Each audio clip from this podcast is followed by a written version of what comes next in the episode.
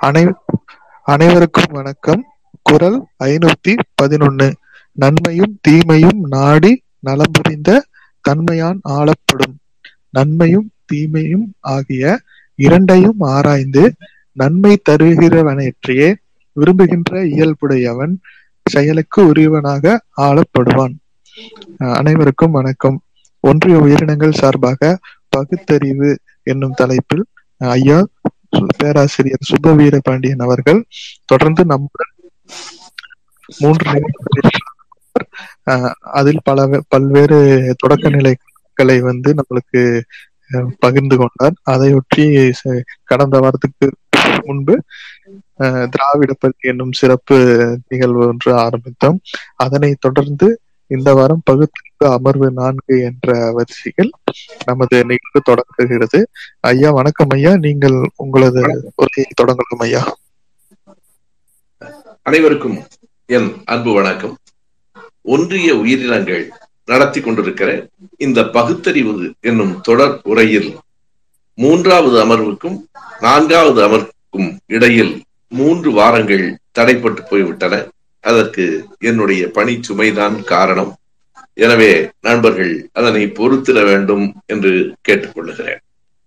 மூன்றாவது அமர்வில் நான் பேசிய சில செய்திகளை நினைவுபடுத்திக் கொண்டு இப்போது நான்காவது அமர்வுக்கு நாம் வரலாம். மூன்றாவது அமர்வில் சடங்கு சாங்கியங்களை பற்றி நாம் பேசினோம். எத்தனை விதமான சடங்குகள் இருக்கின்றன? இந்த சடங்குகள் எப்படி காப்பாற்றப்படுகின்றன? முன்னோர் சொன்னது அதை அப்படியே பின்பற்ற வேண்டும். எந்த கேள்வியும் கேட்கக்கூடாது என்கிற அடிப்படையிலே தான் சடங்குகள் பின்பற்றப்படுகின்றன. சடங்குகளை எதற்காக காப்பாற்றுகிறார்கள்? சாதிகளை காப்பாற்றுவதற்காக சடங்குகளை காப்பாற்றுகிறார்கள். ஏனென்றால் நாம் சென்ற வாரத்தில் பார்த்தோம் சடங்கு சாங்கியங்கள் பழக்க வழக்கங்கள் நம்பிக்கைகள் மொழி மதம் இவைகளை சார்ந்ததுதான் பண்பாடு என்பது.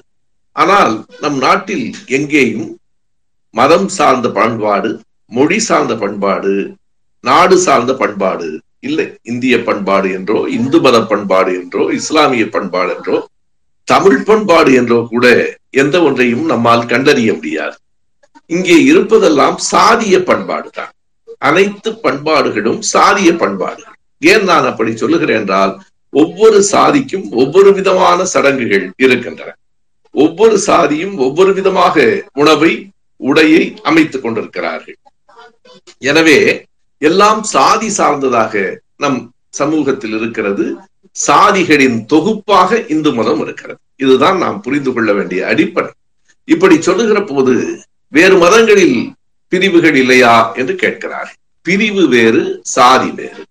சன்னியும் ஷியாவும் வேறு. இஸ்லாமிய மதத்தில் பிரிவுகள். கேத்தலிக் பெந்தகோசே புராட்டஸ்டன்ட் என்று கிறிஸ்தவ மதத்திலும் பிரிவுகள் இருக்கின்றன சீக்கிய மதத்திலும் பிரிவுகள் இருக்கின்றன. இவையெல்லாம் பிரிவுகள். இவற்றை சாதிகளோடு ஒப்பிட முடியாது. அப்படி பார்த்தால் இந்து மதத்திலும் பிரிவுகள் இருக்கின்றன. சைவம் வைணவம் சாத்தம் காணபத்தியம் கௌமாரம் சௌரம் என்று இப்படி பல பிரிவுகள் இருக்கின்றன. பிரிவுகளுக்கும் சாதிக்கும் என்ன வேறுபாடு?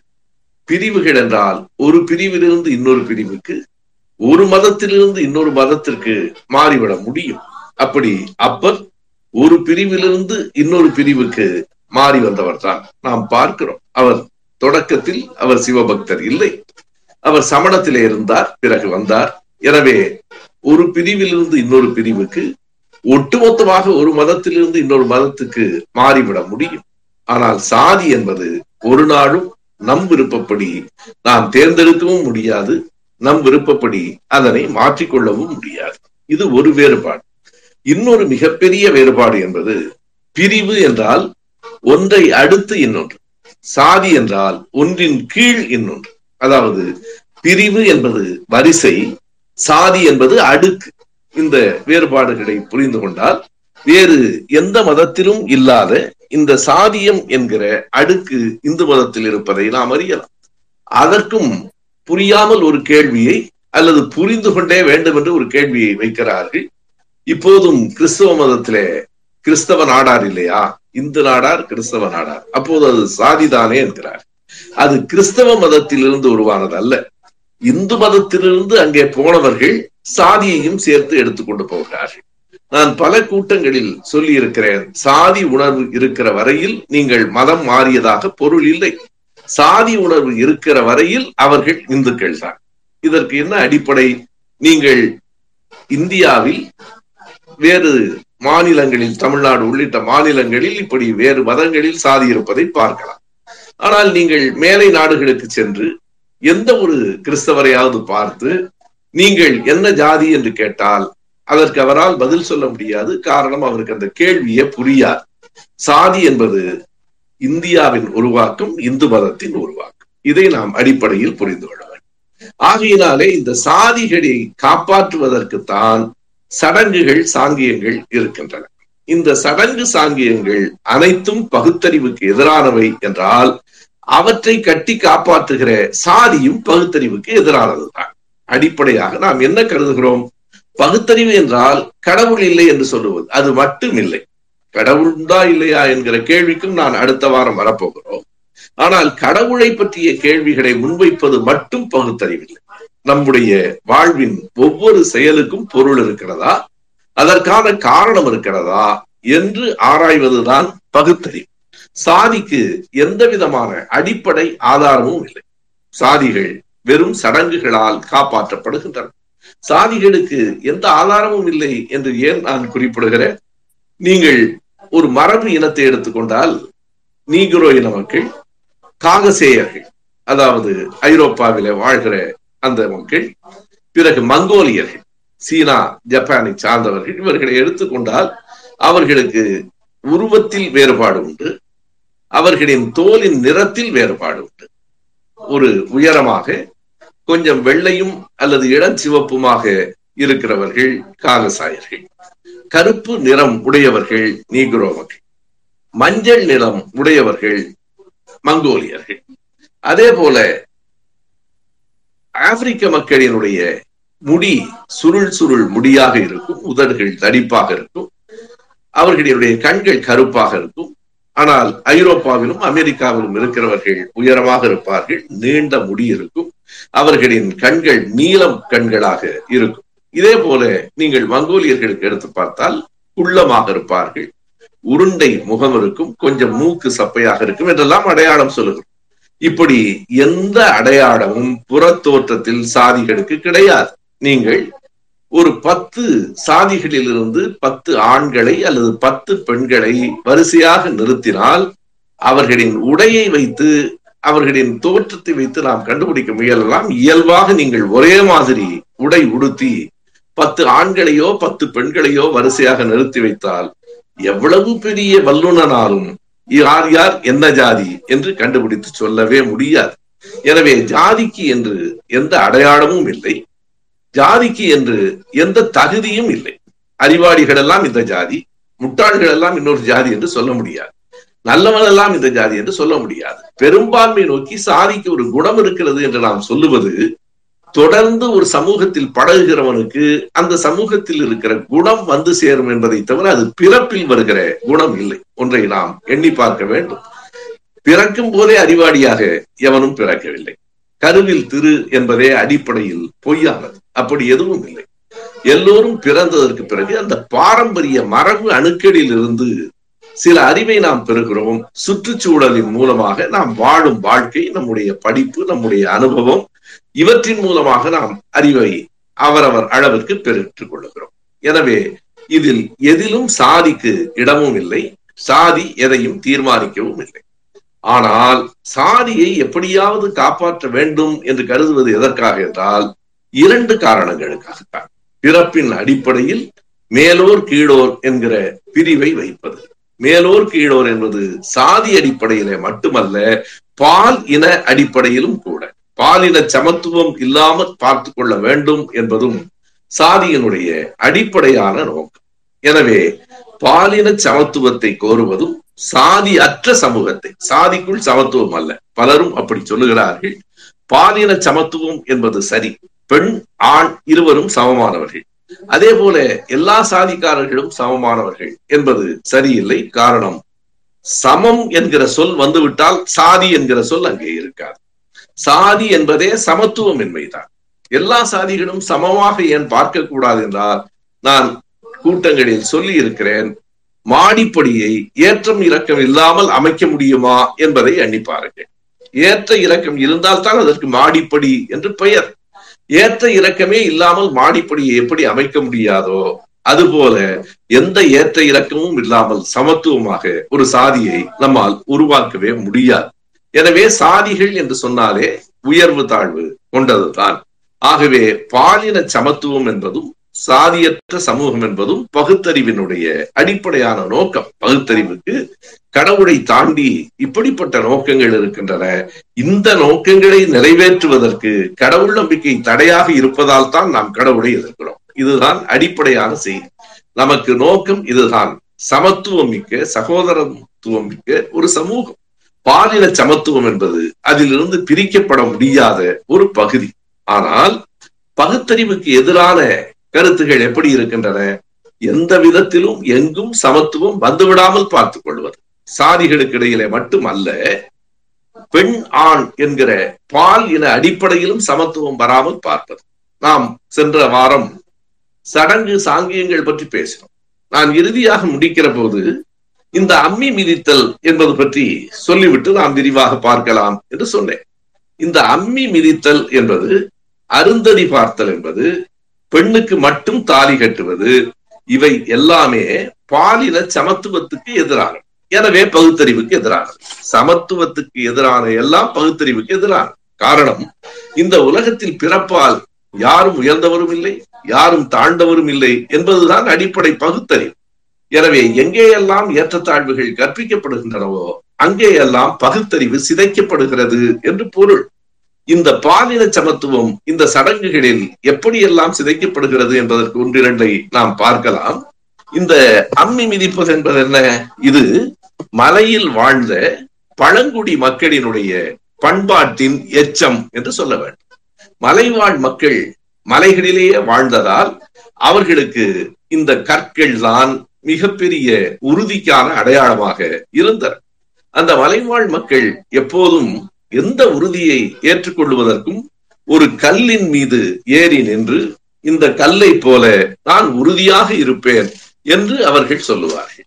அதைத்தான் அம்மிக்கல்லாக நாம் வீட்டிலே மாற்றி திருமணத்தில் கொண்டு வந்து ஒரு பெண்ணை அந்த அம்மியை மிதிக்க சொல்லுவதற்கான காரணம் நான் இந்த கல்லை போல கற்புடையவளாக கற்பில் உறுதியானவளாக இருந்து இந்த குடும்பத்தை காப்பாற்றுவேன்.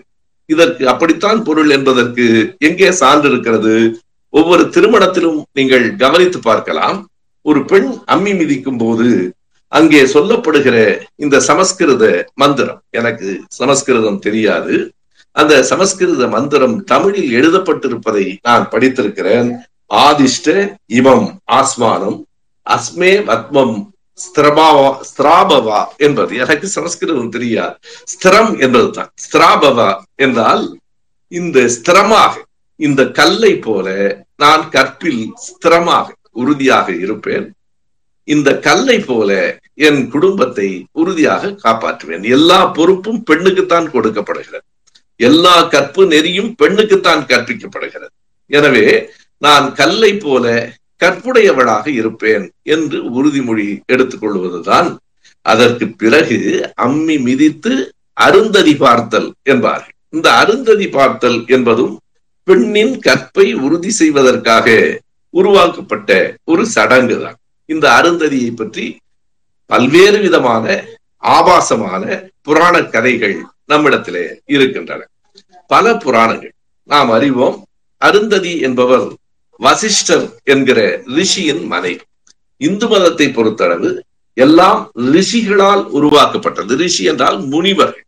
ஆனால் அந்த ரிஷிகள் எல்லாம் எப்படி தோன்றினார்கள் என்கிற கதையே அடிப்படையில் ஆபாசமாக மட்டுமல்ல அறிவியலுக்கு புறம்பாகவும் இருக்கிறது. புராண கதைகளில் எழுதி வைக்கப்பட்டிருக்கிற சில செய்திகளை நான் சொல்லுகிறேன். கலைக்கோட்டு ரிஷி. அவர் ரொம்பவும் சக்தி உள்ளவர் என்பார்கள். கலைக்கோட்டு ரிஷி எப்படி பிறந்தார்? ஒரு மான் வயிற்றிலே இருந்துதான் கலைக்கோட்டு ரிஷி பிறந்தார். நரியின் வயிற்றிலே இருந்து ஜம்புகன் பிறந்தார். பசுவின் வயிற்றிலே இருந்து கௌசிகன் பிறந்தார். இப்படி அவர்கள் சொல்லிக்கொண்டே போவார்கள். தவளை வயிற்றிலே இருந்து கூட ஒரு ரிஷி பிறக்கிறார். முதலை வயிற்றிலே இருந்து கார்கேயன் என்கிற ஒரு ரிஷி பிறக்கிறார். நாயின் வயிற்றிலே இருந்து அவருடைய பெயர் சவுனகன் என்று நினைக்கிறேன். நாயின் வயிற்றிலே இருந்து ஒரு ரிஷி பிறக்கிறார். இப்படியெல்லாம் பிறந்து தொலைத்தவர்கள் தான் இந்த ரிஷிகள். எவரும் முறையாக பெண்ணின் வயிற்றிலே இருந்து பிறக்கவே இல்லை போல இருக்கிறார் எதற்காக என்றால் பெண் ஒன்றும் உயர்ந்தவள் இல்லை. பெண்ணுக்கு ஒரு பெருமை எல்லாம் இல்லை. மான் நரி நாய் எந்த ஒரு விலங்கின் வயிற்றிலிருந்தும் அறிவாளிகள் பிறப்பார்கள் என்பதற்காக இது சொல்லப்பட்டிருக்கலாம். எனவே இந்த அருந்ததி நட்சத்திரம் என்று சொல்கிறார். அவள் தன் கற்பின் திறத்தால் நட்சத்திரமாகி வானத்தில் இருக்கிறார் அந்த நட்சத்திரத்தை திருமணம் நடக்கிற பட்டப்பகல் வேளையில் மணமகன் பார்ப்பதாக சொல்லுகிறார்களே இதுவே பகுத்தறிவுக்கு புறம்பானது இல்லையா? எப்படி நட்சத்திரம் பகலில் தெரியும் யாருடைய கண்ணுக்கு தெரியும்? இரவிலே தான் நட்சத்திரம் தெரியும். திருமணங்கள் பகலிலே நடக்கின்றன. ஆனால் அருந்ததியை பார் என்று இவர் சொல்லி அருந்ததி தெரிகிறதா என்றால் அந்த மணமகன் தெரிகிறது என்றுதான் சொல்லியாக வேண்டி இருக்கிறது என்ன அந்த அருந்ததிக்கு அப்படிப்பட்ட சிறப்பு? ஏராளமான கதைகள் இருக்கின்றன. மிகச் சுருக்கமாக ஏனென்றால் அந்த புராண குப்பைகளை நாம் தெரிந்து கொண்டு ஒரு பயனும் இல்லை. இருந்தாலும் மற்றவர்கள் கேட்கிற போது நமக்கு அது தெரிந்திருக்க வேண்டும் என்பதற்காக மிகச் சுருக்கமாக சொல்லுகிறேன். இந்திரன் சூரியன் அக்னி என்கிற இந்த மூன்று தேவர்களும் இந்த அருந்ததியை பற்றி கேள்விப்பட்டு பார்க்க வந்தார்களாம். இதுல ஒன்றை கவனிக்க வேண்டும். அக்னி சூரியன் என்பதெல்லாம் மனிதர்களா தேவர்களா? அவர்கள் இப்படி உருவம் எடுத்து வருகிறார்களா என்கிற பகுத்தறிவு கேள்விகளுக்கெல்லாம் நிறைய இடம் இருக்கிறது. அவர்கள் மூன்று பேரும் வருகிறார்கள். மூன்று ரிஷிகளும் வந்ததற்கு மூன்று தேவர்களும் இந்திரன் சூரியன் அக்னி மூவரும் வந்த பிறகு அவர்கள் கைகால்களை தூய்மை செய்து கொள்வதற்காக நீர் எடுத்து வருகிறேன் என்று அருந்ததி சொல்லுகிறாள். வேண்டாம் ஒரு பாத்திரத்தை கொண்டு வையுங்கள். எங்கள் சக்தியால் நீர் நிரம்பும். என்று இந்திரன் ஒரு மந்திரம் சொல்ல கால் பகுதி நிரம்புகிறது. சூரியன் அடுத்த மந்திரம் சொல்ல இரண்டாவது பகுதி நிரம்புகிறது. அக்னி ஒரு மந்திரம் சொல்ல முக்கால் பாகம் நிரம்புகிறது. இன்னும் கால் பாகம் நிரம்பினால்தான் நாங்கள் கைகால்களை தூய்மை செய்து கொள்வோம். நீ கற்புக்கரசியாக இருந்தால் அந்த மீதம் இருக்கிற பாகத்தை நிரப்பு என்று சொல்ல அருந்ததி நான் கற்புக்கரசி என்பது. உண்மையானால் இந்த பாத்திரம் நீரால் நிறையட்டும் என்றவுடன் அந்த பாத்திரம் நீரால் நிறைந்தது என்று பகுத்தறிவுக்கும் சாதாரண அறிவுக்கும் கூட பொருந்தாத கதைகள் சொல்லப்படுகின்றன. இதைவிட வேடிக்கையான இன்னொரு கதை என்ன என்றால் அக்னி தேவன் அதாவது சுவாகா தேவி என்று ஒரு பெண்ணை மணந்தான். சுவாகா தேவி என்பவன் பார்வதி அதாவது சிவன் பார்வதி பார்வதியினுடைய அப்பா தட்சனுக்கும் இன்னொரு பெண்ணுக்கும் பிறந்தவள். அந்த சுவாகா தேவியை அக்னி தேவன் மணந்து கொண்டதற்கு பிறகு அக்னி தேவனுக்கு ஒரு ஆசை வந்தது. சப்த ரிஷிகளின் மனைவியோடும் கூட வேண்டும் என்று தோன்றியது. சப்த என்றால் ஏழு. ஏழு ரிஷிகளின் மனைவியர்களோடும் கூட வேண்டும் என்று தோன்றிற்று. உடனே சுவாகாதேவி சொன்னாள் வேண்டாம் நானே அந்த ஏழு தேவிகளின் உருவத்தையும் எடுக்கிறேன். நீங்கள் ஒவ்வொரு தேவியையும் மனத்தில் நினைத்துக் கொண்டு என்னோடு உடல் உறவு கொள்ளலாம். இவையெல்லாம் பிள்ளைகளுக்கல்ல பெரியவர்களுக்கு கூட சொல்ல முடியாத கதைகள். இதுதான் இந்து மதத்தினுடைய மிக மிக புகழ்பெற்ற புராண கதைகள். அப்படி ஒவ்வொரு ரிஷியின் மனைவியின் உருவத்தையும் அந்த சுவாகாதேவி எடுத்துக்கொண்டே வந்தாள். ஏழாவதாக வசிஷ்டரின் மனைவி அருந்ததியின் உருவத்தை எடுக்க முயற்சித்த போது அவளால் முடியவில்லை. எவ்வளவு முயன்றும் முடியவில்லை. காரணம் அருந்ததி கற்பில் மிக்கவள். எனவே அந்த உருவத்தை எடுக்க முடியவில்லை என்கிறார். இப்போது நமக்கு இயல்பாக ஒரு கேள்வி இருக்கிறது அப்படியானால் மற்ற ஆறு ரிஷிகளின் பத்தினிகளும் பத்தினிகள் இல்லையா? அவர்களினுடைய உருவத்தை எல்லாம் எடுக்க முடிகிறது என்றால் அவர்களுக்கெல்லாம் கற்பு என்பதே கிடையாதா என்று ஒரு கேள்வி வருகிறது. இந்த கற்பு என்பதே ஒரு கற்பனை கற்பு என்பதே ஒரு கற்பிதம் பெண்ணை அடிமையாக்குவதற்காக சொல்லி வைக்கப்பட்டது என்பதையெல்லாம் நாம் அறிவோம். எனவே இப்படி அருந்ததியினுடைய கதை சொல்லி அந்த அருந்ததியை பார்த்து விட்டு இவள் திருமணம் செய்து கொள்வது என்ன கவனிக்க வேண்டும் என்றால் அம்மி மிதித்தல் அருந்ததி பார்த்தல் எல்லாம் பெண்ணை அடிமையாக்குவது. இவை எல்லாவற்றையும் தாண்டி அவளுக்கு நிரந்தரமாக அப்படி ஒரு அடிமை சின்னம் இருக்க வேண்டும் என்பதற்காகவே தாலியும் அணிவிக்கப்படுகிறது. ஏன் தாலியை மறுக்கிறீர்கள்? எந்த ஒன்று சமத்துவமாக சமமாக இல்லையோ அதை நாம் மறுக்கிறோம். ஆணுக்கும் தாலி கட்டப்பட்டிருக்குமானால் நாம் மறுக்க வேண்டியதில்லை. மோதிரம் மாற்றிக்கொள்வதென்றால் இரண்டு பேரும் தானே மாற்றிக்கொள்ளுகிறார்கள். மாலை மாற்றிக்கொள்வதென்றால் இரண்டு பேரும் தானே மாற்றிக்கொள்ளுகிறார்கள்.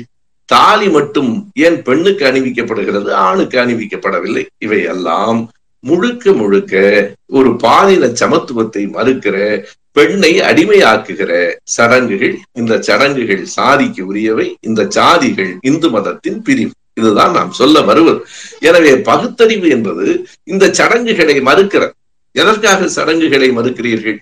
ஏன் காலகாலமாக செய்யப்பட்டு வருகிற எல்லாவற்றையும் நீங்கள் புறந்தழுகிறீர்கள் என்றால் இந்த சடங்குகள் சாதியின் அடிப்படையில் தீர்மானிக்கப்படுகின்றன பால் அடிமைத்தனத்தின் அடிப்படையில் தீர்மானிக்கப்படுகின்றன. எனவே நாங்கள் மறுக்கிறோம். எல்லா இடத்திலும் இந்த பண்பாடு சாதிய பண்பாட்டுக்குள் என்ன இருக்கிறது என்றால் ஆரிய பண்பாடு இருக்கிறது. அது என்ன ஆரிய பண்பாடு? ஆரியர்கள் மேற்கிலிருந்து வந்தவர்கள் என்பதுதான் வரலாற்று உண்மை. இன்றைக்கு ஆரியன் திராவிடன் என்பதெல்லாம் ஏதுமில்லை. இவையெல்லாம் குப்பை தொட்டிக்கு போக வேண்டியவை என்று பார்ப்பனர்களும் தங்களை தமிழ் தேசியர்கள் என்று சொல்லிக் கொள்கிறவர்களும் இன்றைக்கு சொல்லிக் கொண்டிருக்கிறார்கள். ஆரியத்துக்கும் தமிழ் பண்பாட்டுக்கும் அடிப்படையான வேறுபாடு. தமிழ் பண்பாடு என்பது தொடக் அது திராவிட பண்பாடு. திராவிடம் என்பது மரபு இனம். மரபு இனத்திலே இருந்து பிரிந்த தேசிய இனம்தான் தமிழர் தெலுங்கர் மலையாளி என்பதெல்லாம். இந்த ஆரியத்துக்கும் திராவிடத்துக்குமான நேர் எதிர் பண்பாடு என்ன என்றால் நம்முடைய பழைய திராவிட மரபில் இன்றைக்கும் இருக்கிற தமிழ் மரபில் நாம் நீரை போற்றுகிறவர்கள். காரணம் இது ஒரு வெப்ப தேசம். எனவே குளிர்ச்சியை விரும்புகிறோம். அகனானூற்றில் இரண்டு பாடல்கள் இருக்கின்றன. திருமணம் பற்றி சொல்லுகிற பாடல்கள் இரண்டிலும் நீரில் நனைந்திருக்கும் மலர்களை எடுத்து தூவித்தான் மணமக்களை வாழ்த்துவதாக செய்தி இருக்கிறது. கவனியுங்கள் குளிர்ந்த நீரில் இருக்கிற மலரை. ஆனால் ஆரிய பண்பாடு என்பது நெருப்பை போற்றுகிற பண்பாடு. காரணம் அவர்கள் குளிர் தேசத்திலே இருந்து வந்தவர்கள். வெப்ப தேசத்திலே இருக்கிறவர்கள் குளிர்ச்சியை போற்றுவதும் குளிர் தேசத்திலே பிறந்தவர்கள் வெப்பத்தை போற்றுவதும் இயற்கையானது. நாம் பார்க்கலாம் இங்கே இந்த குளித்தல் என்கிற பழக்கமே குளிர்வித்தல் தான். உடம்பை குளிர்வித்தல் வெப்ப தேசம் எப்போதும் உடல் சூடாக இருக்கும். குளிர்வித்தல் தான் குளித்தல். மனிதன் குளிக்கிற அந்த பழக்கத்தை தான் கடவுள் மீதும் நாம் ஏற்றினோம். அபிஷேகம் என்பது அதிலே தான் வருகிறது.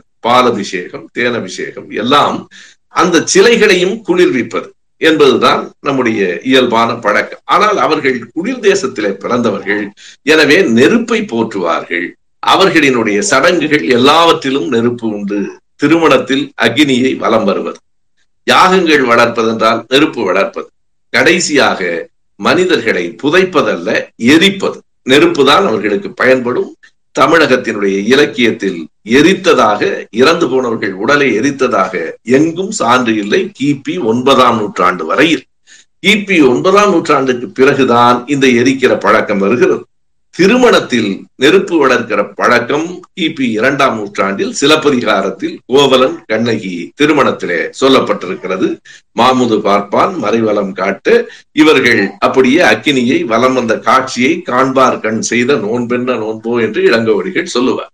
எனவே கண்ணகி கோவலன் திருமணம் தான் முதன் முதலாக அக்னி வளர்த்து பார்ப்பனரை அழைத்து மந்திரம் சொல்லி நமக்கு இலக்கியத்தில் கிடைக்கிற சான்றின்படி அதுதான் முதல் திருமணம். நீங்கள் எண்ணி பார்க்கலாம். அப்படி வைதீக முறைப்படி நடந்த முதல் திருமணம் என்ன ஆயிற்று? கண்ணகியும் கோவலனும் எவ்வளவு ஒற்றுமையாக வாழ்ந்தார்கள்? கண்ணகி கோவலனை விடுங்கள். அவர்கள் வால்மீகி ராமாயணத்திலே என்ன சொல்லுவார்கள் என்றால் ராமன் சீதையினுடைய திருமணம் ஒன்பது ரிஷிகள் பஞ்சாங்கத்தை பார்த்து முடிவு செய்த நாளில் நடந்தது அவர்கள் காட்டுக்கு போய் சேர்ந்து விட்டார்கள். நான் என்ன கேட்கிறேன்? ஒன்பது ரிஷிகள் பார்த்த திருமணமே அந்த நிலைமைக்கு ஆளாகி விட்டது என்றால் நம்முடைய லோக்கல் புரோகிதர் பார்க்கிற பஞ்சாங்கத்தின் நிலை என்னவாக இருக்கும்? என்றெல்லாம் கேள்வி கேட்பது பகுத்தறிவின் தொடக்கம். ஆகவே இன்றைய இந்த நிலையில் இந்த இடத்தில் நான் என்னுடைய உரையை நிறைவு செய்கிறேன். சடங்கு சாங்கியங்கள் என்பவை சாதியை காப்பாற்றுவன. சாதி என்பது எல்லா நிலையிலும் மேல் கீழ் என்கிற ஒரு அடுக்காக ஏற்றத்தாழ்வை காப்பாற்றுவது அது பிறப்பின் அடிப்படையில் மனிதர்கள் உயர்ந்த சாதி தாழ்ந்த சாதி என்பது மட்டுமல்ல பிறப்பின் அடிப்படையில் ஆண் உயர்ந்தவன் பெண் தாழ்ந்தவள் என்கிற கருத்தையும் நிலைநாட்டுவதற்குத்தான் இந்த சடங்குகளும் சாங்கிகளும் சாங்கியங்களும் பயன்படுகின்றன. ஆகவே ஒவ்வொரு பகுத்தறிவாளரும் சடங்கை சாங்கியத்தை எதிர்க்க வேண்டும். காரணம் அது மனிதனை அடிமைப்படுத்துகிறது. குறிப்பாக பெண்ணை அடிமைப்படுத்துகிறது. பாலின சமத்துவத்தை சாதியற்ற சமூகத்தை விரும்புகிற யாரும் இந்த சடங்குகளை இந்த புராண கதைகளை ஒரு நாடும் ஏற்க மாட்டார்கள். இது எப்படி மதங்களினுடைய தொகுப்பாக ஆகி இந்து மதத்தினுடைய உள்ளடக்கமாக ஆயிற்று அதில் சீர்திருத்த இயக்கங்கள் எப்போது தோன்றின அந்த இயக்கங்கள் என்ன செய்தன என்பனவற்றை அடுத்த வாரம் நாம் சன் பார்க்கலாம். இப்போதைக்கு இந்த இடத்தில் நான் உரையை நிறைவு செய்கிறேன். கேட்டுக்கொண்டிருந்த தோழர்கள் அனைவருக்கும் என் அன்பு வணக்கம். நன்றி.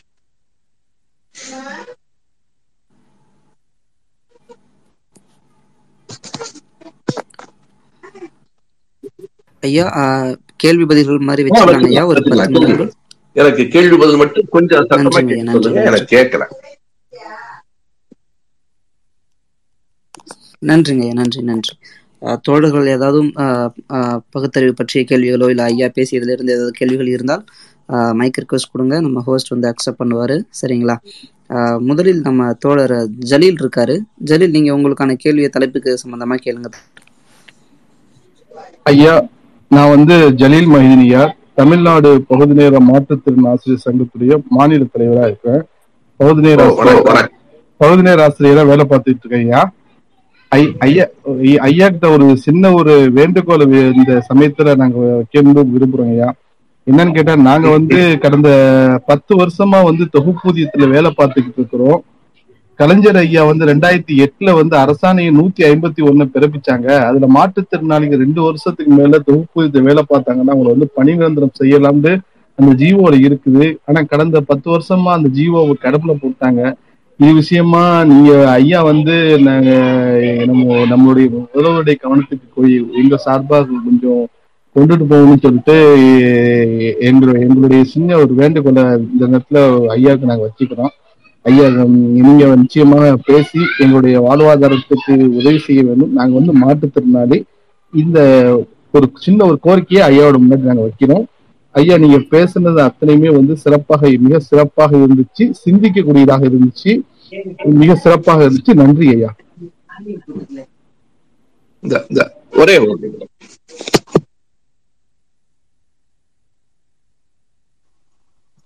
பேசலாமா?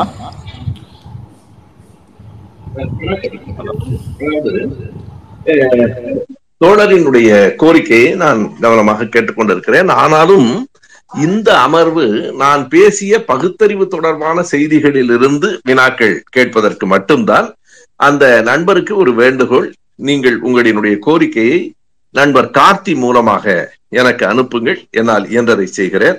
அடுத்து வருகிற தோழர்களும் மற்ற கோரிக்கைகள் மற்ற சந்தேகங்கள் என்று இல்லாமல் இப்போது நான் பேசிய உரையிலிருந்து மட்டும் சந்தேகம் கேட்குமாறு அன்போடு கேட்டுக்கொள்கிறேன்.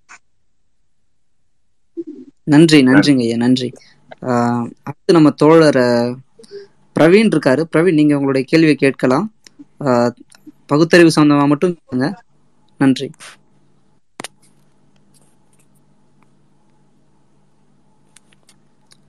தோழர் பிரவீன் நீங்க இணைப்புல இருக்கீங்க. உங்களுடைய கேள்விகளை கேட்கலாம்.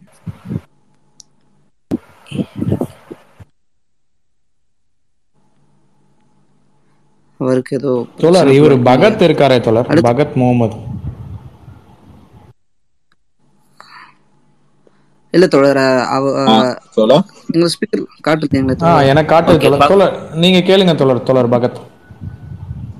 இது சம்பந்தமா- இது சம்பந்தமா மட்டும் கேளுங்க தோழர். Okay okay. சிறப்பான ஒரு நான் வந்து தமிழ்நாடு நுகர்பொருள் வாணிப கழகத்துடைய மாநில தலைவர். ம். மாற்றுத்திறனாளி மாநில தலைவர். ஒரு சிறப்பான ஒரு ஒரு அழைப்புதல். இதுல வந்து ஐயா பெரியார் தந்தை பெரியார் அவர்கள் சம உரிமை பெண்களுக்கும் ஆண்களுக்கும் சம உரிமை கொடுக்கக்கூடிய ஒரு மதத்தினை குறிப்பிட்டு காமித்தார்கள் என்றால் அது எதுவாக இருக்கும் ஐயா? என்னுடைய கேள்வி. நான் அறிந்த வரையில் பெண்ணையும் ஆணையும் சமமாக பார்க்கிற மதம் என்பது ஏறத்தாழ கொஞ்சம் நெருக்கமாக வருவது பௌத்தம் என்று சொல்லலாம். ஆனால் அங்கு முழுமையாக சமத்துவம் இருக்கிறதா என்று தெரியவில்லை. முதலில் பிக்குகள் பிற்காலத்திலேதான் பிக்குணிகள் என்று பெண்கள் சேர்த்துக் கொள்ளப்பட்டார்கள். எனவே மதம் என்பதே பெண்ணையும் ஆணையும் சமப்படுத்துகிற ஒரு நிறுவனமாக பெரும்பாலும் இல்லை. பெண் அடிமைத்தனமே எல்லா மதங்களிலும் கூடுதலாக இருக்கிறது. அதாவது கடவுள் படைத்தார் என்று தொடங்குகிற போதே ஆணை படைத்தார். ஆணின் விலா எலும்பிலிருந்து பெண்ணை படைத்தார் என்று சொல்லுவதே பெண் அடிமைத்தனத்தின் தொடக்கமாக இருக்கிறது. ஆகவே சமத்துவம் விரும்புகிறவர்கள் மதத்துக்குள் போய் தேட வேண்டியதில்லை என்பது என் கருத்து. நன்றி நன்றிங்க ஐயா. நன்றி பகத். ஏழுமலை சாரி தோழர் நீங்க இருக்கீங்க. தோழர் நீங்க கேட்கலாம். முத்தையகுமரன் தோழர் நீங்க கேட்கலாம் தோழர். ஐயா. வணக்கம். வணக்கம். ஏழுமலை. கேக்குதா? கேக்குது. நம்ம இந்து மதத்துல மட்டும்தான் வந்து கேக்குது. ஏழுமலை நீங்கள். ஏழுமலை கொஞ்சம் பொறுங்க. நம்ம தோழர் குமரன் இருக்காரு. அவர் தான் இப்ப பேச வேண்டிய தருணம். அவருடைய பேச்சு கேள்விகளுக்கு முடிந்ததுக்கு அப்புறம் நீங்க உங்களுடைய கேள்வியை தொடரலாம். வணக்கம். வணக்கம். கேக்குதா? கேக்குது. வணக்கம். தொகுப்பு சோமி வழங்கிய தொகுப்பு சிறப்பாக இருந்தது. இந்த சடங்குகளுக்கு முன்னாடி திருவிழாக்களில் தனிமனித வாழ்விலும் சடங்குகள் என்பது மனித உழைப்பின் உபரியை உறிஞ்சுகின்ற ஒரு வடிவமாக இந்து மதம் இங்கு இருக்கின்ற இந்த தொழில்துறையோடு இணைந்து செய்த சூழ்ச்சியாகத்தான் பார்க்கணும். அதன் விரிவாக ஒவ்வொரு மனிதனுடைய உபரி உழைப்பையும் பல்வேறு சடங்குகள் வழியாக பார்ப்பினியம் தன்னுடைய வருமானத்தை தொடர் வருமானத்தை ஏற்படுத்திக் கொள்கிறது. இது கோயில் பொருளாதாரம் கோயிலை சார்ந்திய பொருளாதாரம் கட்டமைக்கப்பட்ட பின்பு நிகழ்ந்த நிகழ்வு என்று பார்க்கிறேன். சரிதான் உங்கள் பார்வை முற்றிலும் சரியானது அதாவது இந்த அம்பேத்கர் அவர்கள் மிகச் சரியாக சொல்லுவார்கள் இரண்டு எஜமானர்கள் இருக்கிறார்கள். ஒன்றுக்கு முதலாளியம் என்ற பெயர் இன்னொன்று பார்ப்பனியம் என்ற பெயர். நம்முடைய பகை இலக்கு என்று இரண்டு இலக்குகளை அம்பேத்கர் காட்டுவார். ஒன்று பார்ப்பனியம் இன்னொன்று முதலாளியம். தொடர் சொல்லுவது போல உபரி உழைப்பை உறிஞ்சுவது என்று சொன்னால் உழைப்பாளிகள் பெறுகிற அந்த உழைப்பின் பயனை அவர்கள் தங்களின் வாழ்க்கை மேம்பாட்டுக்கு பயன்படுத்தி கொள்ளாமல் அதனை இப்படி இந்த பார்ப்பனியத்தில் கொண்டு போய் செலவழிப்பது. ஒன்றை ஐயா பெரியார் சொல்லுவார் எல்லோரும் போனஸ் கேட்குறீங்க போனஸ் வாங்கி என்ன பண்ண போற? எல்லாரும் கோயிலுக்கு போய் இங்க இருந்து செலவழிச்சுக்கிட்டு மொட்டை அடிச்சுட்டு காது குத்திட்டு திரும்ப வர போற. எனவே நீ கிடைக்கிற பணத்தை உன் உழைப்பால் வருகிற அந்த பணத்தை மறுபடியும் மறுபடியும் அறியாமையிலும் பகுத்தறிவுக்கு எதிரான செயல்களிலும் தான் செலவிட செலவிடுகிறார்கள் செலவிட வைக்கப்படுகிறார்கள். அதுதான் முக்கியமான செய்தி. எனவே இரண்டும் நம்முடைய எதிரிகள் தான் இரண்டும் நம்முடைய பகை இலக்குகள் தான். இவற்றுள் எதனை முதலில் எதிர்ப்பது எதிர்ப்பில் எதற்கு முன்னுரிமை கொடுப்பது என்கிற அந்த இடத்தில் தான் பொதுவுடைமை இயக்கமும் திராவிட இயக்கமும் சற்று பிரிந்து நின்றன. இப்போது ஏறத்தாழ ஒரு புரிதல் வந்திருக்கிறது. இரண்டும் எதிர்க்கப்பட வேண்டியவை இந்தியாவை பொறுத்தளவு. பார்ப்பனியம் அதாவது இந்த சனாதனம் வருணாசிரமம் இதுதான் முதல் எதிர்ப்புக்கு உள்ளாக்கப்பட வேண்டியது. அதே நேரத்தில் அது உபரி உழைப்பை உறிஞ்சுகிற ஒரு முதலாளித்துவத்தின் முதலாளித்துவத்தினுடைய போக்கு என்பதையும் நாம் மறந்துவிடக் கூடாது. நினைவூட்டிய தோழர் குமரன் அவர்களுக்கு நன்றி. அது சரியான கருத்து. நன்றி நன்றிங்க ஐயா. அடுத்து தோழர் ஏழுமலை இருக்காரு. ஏழுமலை நீங்கள் உங்களுடைய கேள்வி கேட்கலாம். ஐயா வணக்கம் ஐயா. என்னுடைய நண்பர்களிடம் நான் வந்து இப்போ பகுத்தறிவு பத்தி நான் கடவுள் மறுப்பு பத்தி நான் பேசிட்டு இருந்தா இந்து மதத்தை மட்டும்தான் பத்தி இதை மாதிரி பேசுறீங்க. என் முஸ்லீம் மதத்திலாம் வந்து பெண்கள் இன்னும் வந்து அந்த படுதை தான் நான் அணிஞ்சிட்டு இருக்காங்க. சுதந்திரம் இல்லாம இல்ல கிறிஸ்டின் மதத்தெல்லாம் ஏகப்பட்ட இது இருக்கு. அதெல்லாம் ஏன் பத்தி பேசவே மாட்டேறீங்க எப்பவுமே? ஏன் எப்பவுமே இந்து மதத்தை மட்டுமே பத்தி பேசுறீங்க? அப்படின்ட்டு ஒரு கேள்வி சொல்றாங்க. மற்ற மதத்தெல்லாம் இதை மாதிரியே வந்து இல்லைங்களா? நம்ம மதத்துல மட்டும் தான் ஆபாசம் வந்து இருக்கு அதாவது நான் பேசுகிற போதே சொன்னேன். எந்த மதமும் பெண்ணுக்கு உரிமைகளை சமத்துவத்தை தரவில்லை என்று நான் சொன்னேன். அதே போல நாம் இந்து மதத்தை மட்டும்தான் தாக்குகிறோம் என்று திரும்ப திரும்ப சொல்லிக் கொண்டிருக்கிறார்கள். நாம் கடவுள் இல்லை என்று சொன்னால் இந்து மதத்தின் கடவுள் இல்லை என்று அதற்கு பொருளா? கடவுள் இல்லை என்றால் எந்த கடவுளும் இல்லை என்றுதானே பொருள்? அது எல்லா மதத்துக்கும் எதிரானது தானே. ஆனாலும் நாம் கூடுதலாக இந்து மதத்தை தான் குறிவைத்து தாக்குகிறோம் என்பதை நான் மறுக்கவில்லை. அதற்கு இரண்டு காரணங்கள் இருக்கின்றன. ஒன்று ஒரு நாட்டில் எந்த மதம் பெரும்பான்மை மதமாக இருக்கிறதோ அந்த மதம்தான் முதலில் விமர்சனத்துக்கு உள்ளாகும். நான் இந்து இல்லை என்று இங்கே இருக்கிறவர்கள் நாம் எழுதுகிறோம். ஆனால் Y I am not a Christian என்று தானே பெட்டர் ரசல் எழுதினார். நான் ஏன் கிறிஸ்தவன் இல்லை என்று ரசல் எழுதினார். காரணம் அங்கே கிறிஸ்தவ மதம் கூடுதலாக இருக்கிறது. எனவே பெரும்பான்மை மதத்தை நோக்கிய விமர்சனங்கள் வருவது என்பதுதான் ஒவ்வொரு நாட்டிலும் இயற்கை. எந்த நாட்டில்? பாகிஸ்தானுக்கு நான் பாகிஸ்தானில் பிறந்திருந்தால் இஸ்லாமிய மதம் பற்றிய கருத்துக்களை எதிர்த்து தான் கூடுதலாக குரல் கொடுத்திருப்பேன். அங்கே இந்து மதம் பற்றி பேச வேண்டிய தேவையில்லை. இது ஒரு காரணம்.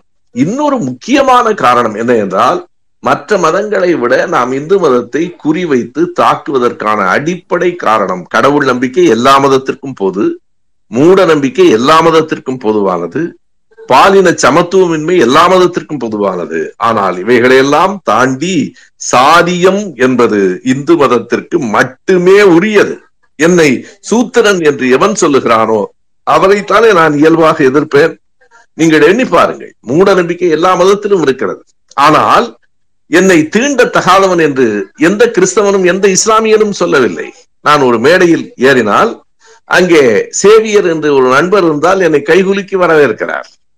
ஒரு ஜவாஹிருல்லா என்று ஒரு நண்பர் இருந்தால் அவர் என்னை கட்டி தழுவி வரவேற்கிறார். ஆனால் குப்புசாமி சாஸ்திரி இருந்தால் தள்ளி நின்று நமஸ்காரம் என்கிறார். எவன் என்னை தீண்ட மறுக்கிறானோ எவன் என்னை சூத்திரன் என்று சொல்லுகிறானோ எவன் என்னை சாதியின் பெயரால் இழிவுபடுத்துகிறானோ அவனை நான் சாகும் வரை எதிர்ப்பேன் என்பதுதானே இயற்கையானது. ஆகையினால் நாம் இந்து மதத்தை எதிர்க்கிறோம் என்றால் இந்து மதம் ஒரு சாதியின் சாதிகளின் தொகுப்பாக இருக்கிறது. சாதிகளை நாம் எதிர்க்கிறோம். காரணம் சாதி என்பது நம் அடையாளம் இல்லை நமக்கு அவமானம். சாதி என்பது இழிவு. எனவே சாதி இழிவை போக்குவதற்காக இந்து மதத்தை கூடுதலாக எதிர்க்கிறோம் என்று கேட்கிறவர்களிடம் சொல்லுங்கள். நன்றி. நன்றிங்க ஐயா நன்றி. ஆஹ் அடுத்து தோழர் சரவணன் சின்ன பிள்ளை இருக்காரு. நீங்கள் உங்க கேள்வி கேட்கலாம். வணக்கம் சுபவி அண்ணா. வணக்கம். இந்த ஜாதி இல்லாத ஒரு இந்தியா எப்ப உருவாகும்?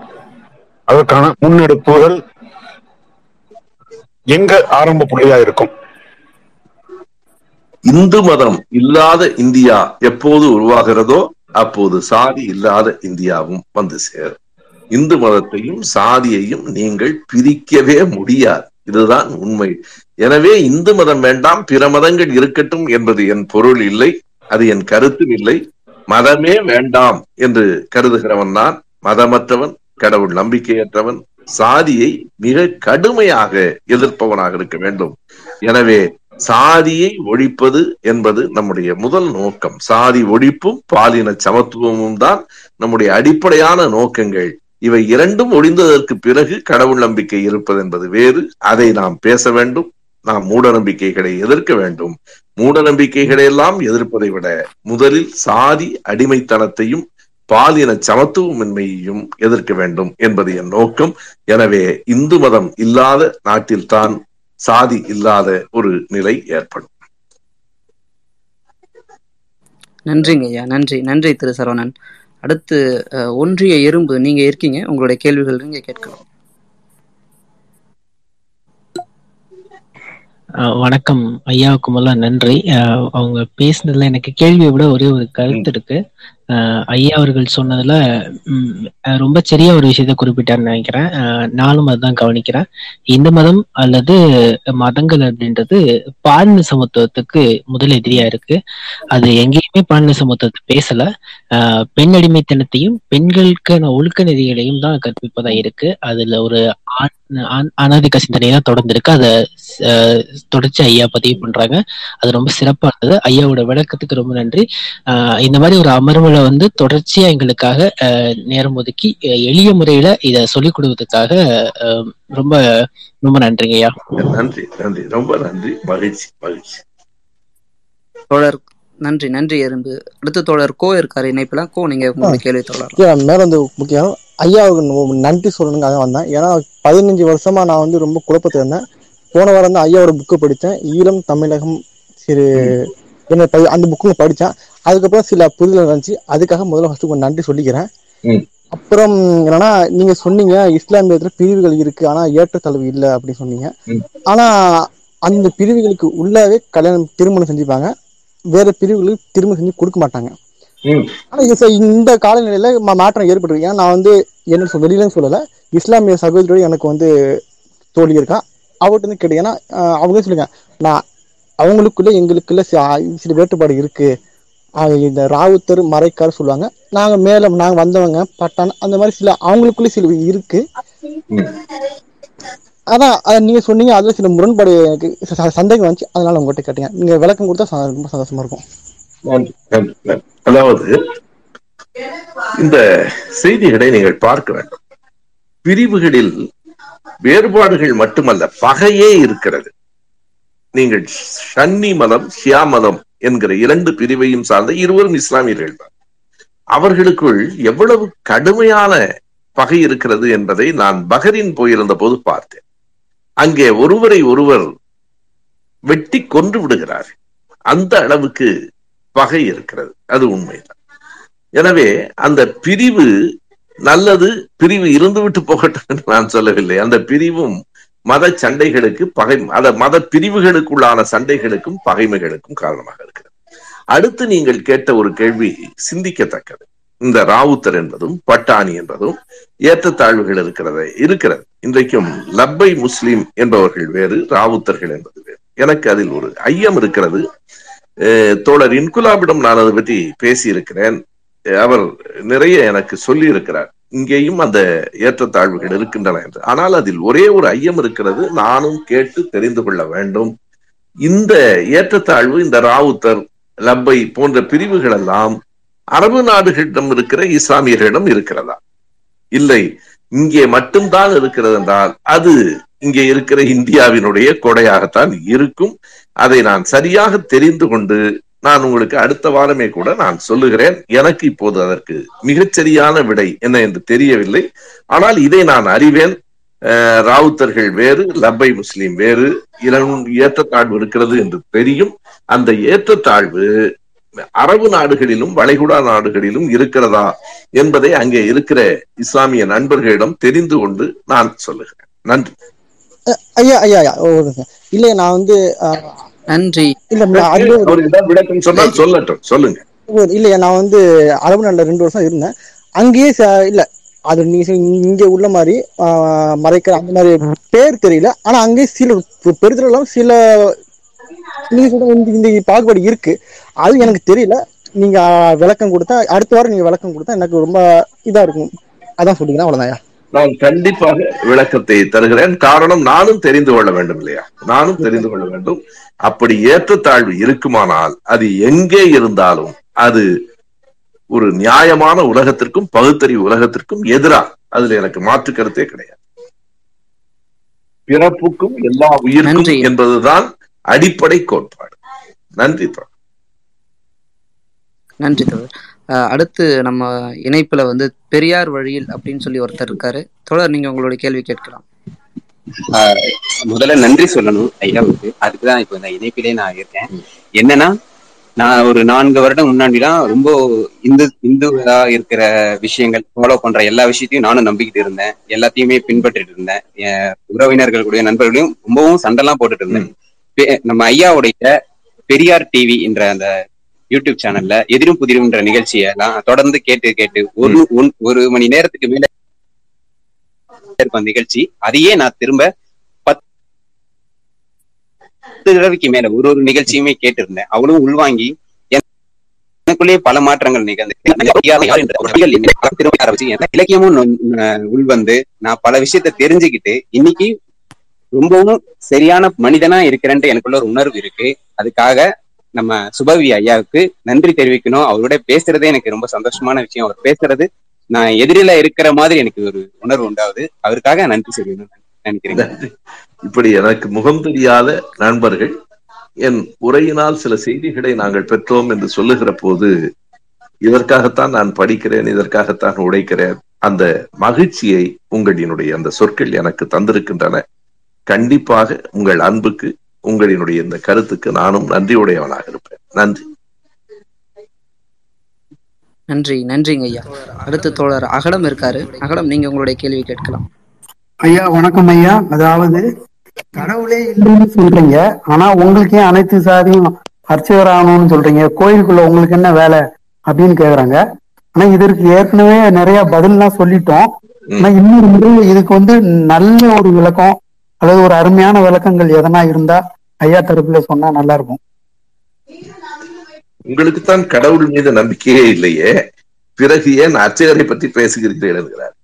கடவுள் மீது எங்களுக்கு நம்பிக்கை இல்லை. ஆனால் மனிதர்கள் மீது அக்கறை இருக்கிறதே.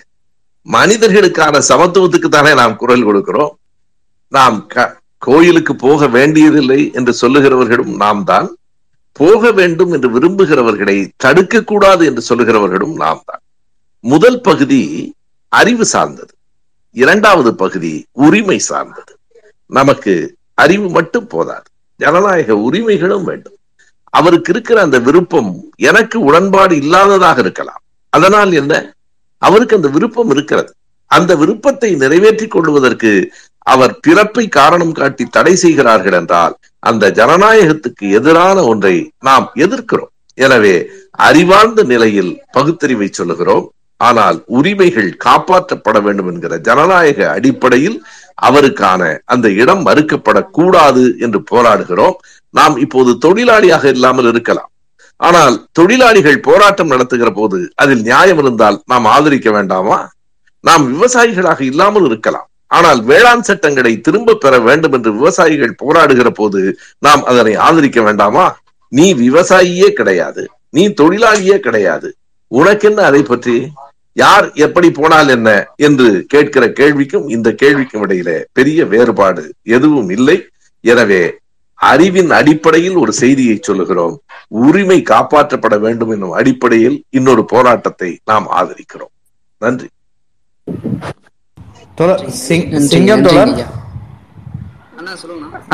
இவங்க திருநங்கை ரியா இருக்காங்க. அவங்க வாய்ப்பு இருந்தா மேல பேச அலைங்களேன். நான் எனக்கு காட்டல நான் கொஞ்சம் ரெக்வஸ்ட் கொடுக்க சொன்னீங்களா? நான் தோழர் நீங்க. தோழர் நீங்க பேச விருப்பம் இருந்தாலோ இல்ல எதுவும் பேசணும்னா கொஞ்சம் ரிக்வஸ்ட் கொடுங்க இல்ல போயிட்டாங்க. சரிங்கண்ணா சரி. அடுத்து தோழர் டீ கடை இருக்காரு. டீ கடை நீங்க உங்களுடைய கேள்வி கேட்கலாம். சுதர்சன் டீ கடை சுதர்சன். நன்றிங்க ஆஹ் ஐயா வணக்கம். எனக்கு ரெண்டு கேள்விகள் இருக்கு. இப்ப இப்ப இருக்கிற நம்ம கான்ஸ்டியூஷன் வந்து கிரியேட் அதுக்கு முன்னாடி வந்து என்ன ரூல்ஸ் அண்ட் ரெகுலேஷன் நம்ம ஃபாலோ பண்ணிட்டு இருந்தோம் எப்படி அப்படிங்கிறது ஒரு மறுபடியும் கேளுங்க இப்ப இருக்க கான்ஸ்டியூஷன் ஆஃப் இந்தியா வந்து அம்பேத்கர் கிரியேட் பண்ணார்ல. முன்ன- உங்களுடைய கேள்வி. அதுக்கு முன்னாடி வந்து என்ன என்ன ரூல்ஸ் அண்ட் ரெகுலேஷன் நம்ம ஃபாலோ பண்ணிட்டு இருந்தோம்? அந்த டைம்ல எப்படி வந்து நேரு வந்து அம்பேத்கரை கூப்பிட்டு அந்த கான்ஸ்டியூஷனை வந்து எப்படி கிரியேட் பண்ணுங்கன்னு அந்த டைம்ல எப்படி சொல்ல முடிஞ்சுச்சு? ஏன்னா அவ்வளோ ஜாதிய பாகுபாடு இருந்த நேரங்கள்ல எப்படி நேரு வந்து அம்பேத்கர் தான் வந்து இதை கிரியேட் பண்ணோம் அப்படின்னு சொல்றது காரணம் என்ன? ஆனா அதுக்கு முன்னாடி என்னதான் ஃபாலோ பண்ணிட்டு இருந்தாங்க? இப்ப மனுசூத்தியா இல்ல வேற என்னன்னு எனக்கு தெரியல. அதுக்காக தான் ஒரு டவுட்டா கேக்குறேன் ஆனாலும் இந்த கேள்வி நம்முடைய இன்றைய உரையிலிருந்து விலகி நிற்கிறது. சரி சரி கேட்டு கேட்டுவிட்ட காரணத்தால் நான் சொல்லுகிறேன். ஆயிரத்தி தொள்ளாயிரத்தி நாற்பத்தி ஏழு ஆகஸ்ட் பதினைந்தாம் தேதி நாம் அரசியல் விடுதலையை பெற்றோம். ஆயிரத்தி தொள்ளாயிரத்தி ஐம்பது ஜனவரி இருபத்தி ஆறாம் தேதி தான் இந்திய அரசமைப்பு சட்டம் நடைமுறைக்கு வந்தது. இடைப்பட்ட இரண்டரை ஆண்டுகள் எந்த சட்டம் நம்மை ஆண்டது என்று ஒரு கேள்வி இருக்கிறது. வேறொன்றும் அல்ல. ஆயிரத்தி தொள்ளாயிரத்தி முப்பத்தி ஐந்தாம் ஆண்டு ஆங்கிலேயர்கள் கொண்டு வந்த அந்த சார்ட்டர்ட் ஆக்ட் என்கிற அந்த சட்டம் தான் ஆயிரத்தி தொள்ளாயிரத்தி முப்பத்தி ஐந்திலிருந்து ஐம்பது வரைக்கும் அந்த சட்டம் தான் இருந்தது. ஆங்கிலேயர்கள் போன பிறகும் கூட ஆங்கிலேயர்களினுடைய சட்டம் ஐம்பது வரைக்கும் இருந்தது. அது எப்படி மாறிற்று? அம்பேத்கரை நேரு அவர்கள் எப்படி அழைத்தார் என்று கேட்டால் அம்பேத்கர் ஆங்கிலேயர்கள் இருக்கிற போதே அந்த அமைச்சரவையிலும் தொழிலாளர் அமைச்சராக இருந்தார். அப்போது ஆங்கிலேயர்களிடம் வாதாடி ஆங்கிலேயர்களுக்கு இந்தியாவின் நிலையை புரிய வைத்து பட்டியலின மக்களுக்கு இந்தியா முழுவதும் இடஒதுக்கீட்டை பெற்று தந்தார். அது எப்போது என்றால் விடுதலைக்கு நான்கு ஆண்டுகளுக்கு முன்பு. ஆயிரத்தி தொள்ளாயிரத்தி நாற்பத்தி மூன்று ஆகஸ்ட் மாதம் பதினோராம் தேதியே அந்த பட்டியலின மக்களுக்கான இடஒதுக்கீடு இந்தியா முழுவதுக்கும் வந்துவிட்டது. பிற்படுத்தப்பட்ட மிகவும் பிற்படுத்தப்பட்ட மக்களுக்கு இடஒதுக்கீடு வந்தது மாநில வாரியாக வந்தது. ஆனால் பட்டியலின மக்களுக்கு இந்தியா முழுமைக்குமாக வந்தது. அதனை வாதாடி தன் அறிவின் திறத்தால் பெற்றவர் அண்ணல் அம்பேத்கர் அவர்கள். எனவே அம்பேத்கர் என்பவர் குறிப்பிடத்தக்க ஒருவராக இருந்தார். நாற்பத்தி ஏழில் சுதந்திரம் வந்தாலும் நாற்பத்தி ஆறிலேயே ஆங்கிலேயர்கள் நம்மை விட்டு போக போவதை மறைமுகமாக அறிவித்தார்கள். எனவே அந்த கான்ஸ்டிடியூயன்ட் அசம்பிளி என்பது நாற்பத்தி ஆறு டிசம்பரிலேயே நிறுவப்பட்டது. அந்த கான்ஸ்டியூண்ட் அசம்பிளிக்கு அம்பேத்கர் ஒருமனதாக தலைவராக தேர்ந்தெடுக்கப்பட்டார். அதற்கு அவருடைய அறிவு காரணம் நேருவினுடைய நுட்பமான பார்வை காரணம். அதனால் தான் அம்பேத்கரை அந்த இடத்திலே அமர்த்தினார். அந்த குழு நூற்றுக்கணக்கான முறைகள் கூடி விவாதித்து இறுதியாக ஆயிரத்தி தொள்ளாயிரத்தி நாற்பத்தி ஒன்பது நவம்பர் இருபத்தி ஆறாம் தேதி அன்றைக்கு குடியரசுத் தலைவர் அதற்கு ஒப்புதல் அளித்தார். ஆனாலும் அது அடுத்த ஆண்டு ஜனவரி இருபத்தி ஆறுக்கு பிறகுதான் நடைமுறைக்கு வந்தது. நாம் இது பற்றி விரிவாக பேச வேண்டிய செய்திகள் நிறைய இருக்கின்றன. இந்த தலைப்பை விட்டு விலகி போகிறது என்பதால் இயன்றவரை நான் சுருக்கமாக விடை சொல்லியிருக்கிறேன். நன்றி. நன்றிங்க ஐயா நன்றி. ஐயா இறுதி கேள்வியா தோழர் மகாராஜா இருக்காரு. மகாராஜா உங்களுடைய கேள்வி கேளுங்க. இதனுடைய நம்ம செஷனை ஆ, தோழர் ஒரே நிமிடம். தோழர் அவங்க ரியா வந்திருக்காங்க. ரியா தோழர் வாய்ப்பு இருந்தா மேல வந்து பேசுங்க தோழர். ஐயா அப்படியே கடைசியா ஐயா வணக்கம். ம- மகாராஜா பேசுறேன். அதாவது ஆயிரத்தி தொள்ளாயிரத்தி எண்பத்தி எட்டுல ஒரு கருத்தரங்குல வந்து பழநெடுமாறன் ஒரு கருத்தை வச்சாரு. அதாவது ம- ஜாதிய மறுப்பு கொள்கைகளை நம்ம சொல்லிட்டு இருக்கோம். ஜாதிகள் அதாவது ஜாதிகள் விட்டு ஜாதி திருமணம் செய்தவங்களுக்கு ஒரு இடஒதுக்கீடு கொடுத்து அவங்க குழந்தைகளை கல்வியிலும் வேலை வாய்ப்பிலும் உயர்த்தி காட்டினால் இதை வந்து நாம ஊக்குவிக்க முடியும்னு சொன்னாரு. அதை நீங்க எப்படி பாக்குறீங்க மிக சரியான கருத்து. நான் பல முறை சொல்லியிருக்கிறேன். அஹ், வகுப்புவாரி உரிமை இடஒதுக்கீடு என்பதே நான் வழக்குல இருக்கிற சொல். சரியான சொல் இட வகுப்புவாரி உரிமை என்பது ஒவ்வொரு சமூகத்தினரும் எந்த அளவுக்கு இருக்கிறார்களோ அவர்களுக்கு அந்த உரிமை வழங்கப்பட வேண்டும். ஆனால் அதே நேரத்தில் ஒரு குறிப்பிட்ட பகுதியை சாதி மறுப்பு திருமணம் செய்து கொண்டவர்கள் மாற்றுத்திறனாளிகள் மிகச்சிறந்த தனிப்பட்ட ஒரு திறமை பெற்றவர்களுக்காக நாம் ஒதுக்க வேண்டும். இப்போது ஒலிம்பிக்கில வெற்றி பெறுகிறார்கள் என்றால் அப்படி மிகப்பெரிய ஆற்றல் கொண்டவர்களுக்கு மாற்றுத்திறனாளிகளுக்கு சாதி மறுப்பு திருமணம் செய்து கொண்டவர்களுக்கு என்று இடத்தை ஒதுக்க வேண்டும். அந்த இடத்தின் அளவை கூட்டிக் கொண்டே போக வேண்டும். பேசிட்டு ஐயா நடுமாறன் அவர்களுடைய அந்த கருத்து சரியானது. ஆணைமுத்து அவர்களும் நம்முடைய திராவிட இயக்கங்கள் எல்லாமே இந்த கருத்தை கொண்டிருக்கின்றன. நன்றி. நன்றி நன்றிங்க ஐயா. ஐயா இறுதி கேள்வியா நம்ம டியூட் விக்கி ஒருத்தர் இருக்காரு. தோழர் நீங்க உங்களுடைய இறுதி கேள்வியை கேட்கலாம். ஐயா வணக்கம் ஐயா. நான் காரைக்குடி விக்னேஷ்ங்க ஐயா. உரையை முழுமையா கேட்டீங்க ரொம்ப சிறப்பா இருந்தது. ஐயா ஒரு சின்ன சந்தேகம் மட்டுங்க ஐயா. ஆஹ் ஐயா பழங்குடியினர்கள் மத்தியில செயல்படக்கூடிய பல தோழர்கள் சொல்றது என்னன்னா அங்க இருக்கக்கூடிய பழங்குடியினர்கள்ட்ட இந்த கற்பு ஒழுக்கம்ன்றது கிடையாது. என்ன சொல்ல போனோம்னா வைதிக திருமணம்ல திருமண முறையின் மேலேயே நம்பிக்கை இல்லாம உடன் செல்லுதல் அப்படின்னு நம்மளுடைய பண்டைய தமிழர்களுடைய முறையை அவங்க கையாண்டுகிட்டு இருக்காங்க அப்படின்ற மாதிரி சொல்லுவாங்க. ஆஹ் நீங்க இந்த பதிவுல சொல்லிட்டு இருக்கும் போது இந்த அம்மி மிதித்தல் அப்படிங்கிறது வந்து ஒரு பாறையின் மீது ஏறி நின்று அந்த கற்பை உறுதியாக காப்பேன் அப்படிங்கிற மாதிரி அந்த விஷயம் சொல்லியிருந்தீங்க. அது கொஞ்சம் முரண்பாடா அந்த மாதிரி இருந்துச்சுங்கய்யா அது நீங்க ஒரு கொஞ்சம் விளக்கம் கொடுத்தா நல்லா இருக்குங்கய்யா அதாவது அந்த கல்லின் மீது ஏறி நின்று உறுதி ஏற்றுக்கொள்வது அது வெறும் கற்புக்கானது அல்ல ஆண் பெண் எல்லோருமே. ஒரு செயலை செய்கிற போது நாங்கள் இந்த கல்லை போல் உறுதியாக இருப்போம் என்பதுதான் பழங்குடி மக்களின் மரபு. அதை இவர்கள் கற்புக்கான அடையாளமாக மாற்றிக்கொண்டார்கள் என்றுதான் நான் சொன்னேன். அதே நேரத்தில் பழங்குடி மக்கள் எல்லோரிடத்திலும் ஒரே மாதிரியான பண்பாடு இல்லை. நூற்றுக்கணக்கான பழங்குடி மக்கள் நம் நாட்டிலும் ஆயிரக்கணக்கான பழங்குடி மக்கள் இந்தியாவிலும் இருக்கிறார்கள். நான் நேற்றைக்குத்தான் பேசியிருக்கிறேன் நாளைக்கு திராவிடம் நூறு என்னும் அந்த நம்முடைய வலையொழியில் வரும் இனக்குழு வரைவியல் என்று முனைவர் மகேஸ்வரன் எழுதியிருக்கிற நூல் பற்றி பேசியிருக்கிறார்.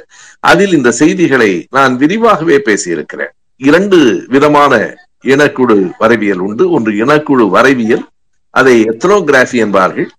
இனக்குழுக்களினுடைய பண்பாட்டை ஒப்பிட்டு எழுதுவதை இனக்குழு ஒப்பாய்வியல் எத்தனாலஜி என்பார்கள். அதன் அடிப்படையில் இனக்குழுக்கள் மலையை வாழ் பழங்குடி மக்களிடத்திலே பல்வேறு விதமான பண்பாடுகள் இருக்கின்றன. அவற்றை ஒரு நேர்கோட்டில் கொண்டு வந்துவிட முடியாது. அங்கே தாலி மறுப்பும் இருக்கிறது. அந்த திருமணத்திலேயே அவன் தாலி கட்ட வருவதாகவும் பெண் விலகி விலகி போவதாகவும் கடைசியில் கட்டாயப்படுத்தித்தான் அந்த தாலியை கட்டுவதாகவும் ஒரு சடங்கு வைத்திருக்கிறார்கள். அந்த பெண் விலகி போக வேண்டும் என்று ஒரு சடங்கு வைத்திருக்கிறார்கள் என்றும் முனைவர் மகேஸ்வரன் சொல்லுகிறார். பல செய்திகள் இருக்கின்றன. நீங்கள் சொல்லுவது சரிதான். அவர்கள் கல்லின் மீது ஏறி நின்று உறுதியேற்றுக் கொள்வது நாங்கள் எடுத்த இந்த செயலை உறுதியாக செய்வோம். நான் இந்த பரம்பில் உறுதியாக நிற்பேன். என்பன போன்ற உறுதிமொழிகள் அது முழுக்க கற்புக்கான ஒரு கல்லாக இந்த அம்மியை மிதிப்பது என்பது இந்து மதத்தில் சேர்க்கப்பட்டு விட்டது என்று நான் குறிப்பிட்டேன். உங்கள் திருத்தம் எல்லோரையும் கவனப்படுத்தும். அதற்காகவும் நன்றி. சிங்கம் தோழர் ஒரு நிமிடம் தோழர் ஐயாட்ட. ஐயா அப்படியே திராவிட பள்ளியோட அறிவிப்பு ஏதாவது சொல்லிருங்க. நன்றி. மீண்டும் எல்லோருக்குமான ஒரு நினைவுபடுத்தல். திராவிட பள்ளியில் மாணவர்கள் தொடர்ந்து சேர்ந்து கொண்டிருக்கிறார்கள். செப்டம்பர் பதினைந்து இறுதி நாள் திராவிட இயக்கத்தின் தோற்றம் திராவிட இயக்கத்தின் கோட்பாடுகள் திராவிட இயக்கம் இந்த மண்ணில் ஏற்படுத்திய தாக்கம் என்று மூன்று பிரிவுகளாக பாடங்கள் அஞ்சல் வழியிலும் இணைய வழியிலும் அனுப்பப்படுகின்றன. பதினைந்து நாள்களுக்கு ஒரு முறை இணைய வழியில் பாடங்களும் நடத்தப்படுகின்றன. எனவே திராவிட பள்ளியில் சேர்ந்து செய்திகளை அறிந்து கொள்ள விரும்புகிற நண்பர்கள் இன்னும் இரண்டு மூன்று நாள்கள் தான் இருக்கின்றன. அதற்குள் தங்கள் பெயர்களை இணைத்துக் கொள்ளுமாறு அன்போடு கேட்டுக்கொள்கிறேன். தொடர்ந்து என் உரையை கேட்டுக்கொண்டிருக்கிற உங்கள் அனைவருக்கும் என் நன்றி. மீண்டும் அடுத்த ஞாயிறு இதே நேரத்தில் நாம் சந்திப்போம். பகுத்தறிவினுடைய ஐந்தாவது அமர்வு உரை அப்போது தொடரும். நன்றி நன்றி நன்றி. நன்றி நன்றிங்க ஐயா. ஆஹ் ஐயா ஒரு நன்றி சொன்னாரு. நம்ம தான் ஐயாவோட ஸ்பீச் கேட்கறதுனால தேங்க்ஸ் சொல்றாரு. பட் அப்படி இல்லைங்க ஐயா. எங்களுடைய ஒன்றிய உயிரினங்கள் சார்பாக நீங்க கொடுக்குற இந்த ஸ்பீச் கேட்கறது நாங்க தாங்க ஐயா உங்களுக்கு நன்றி சொல்லணும். மிக்க நன்றிங்க ஐயா. ஆஹ் ஒவ்வொரு வாரமும் உங்களுடைய பிஸி ஸ்கெட்யூல்லையும் வந்து எங்களுக்காக வந்து ஒரு ஒரு மணி நேரம் ஒதுக்கி உங்களுடைய டைம் ஸ்பெண்ட் பண்ணி மக்களுக்கான ஒரு பகுத்தறிவான ஒரு ஒரு விளக்கத்தை நீங்க கொடுக்கறது எங்களுக்கு மிக்க நன்றிங்க. அதே போல தொடர்ந்து வரும் வாரங்களிலும் வந்து உங்களுடைய கருத்துக்களையும் எங்களுக்கு மேலும் மேலும் தொடர்ந்து நான்காவது வாரமாக ஒன்றிய உயிரினங்களோடு இணைந்து பகுத்தறிவு பற்றிய பல்வேறு செய்திகளை அஹ், எங்கள் போன்ற அஹ், இளைஞர்களுக்கு ஒரு வழிகாட்டியாக அஹ், சிறப்பான உரையை நிகழ்த்தியமைக்கு மிக்க ஒன்றிய உயிரினங்கள் சார்பாக மிக்க நன்றிங்க ஐயா. நன்றி நன்றி. அடுத்த வாரம் சந்திப்போம். வணக்கம். மிக்க நன்றிங்க ஐயா.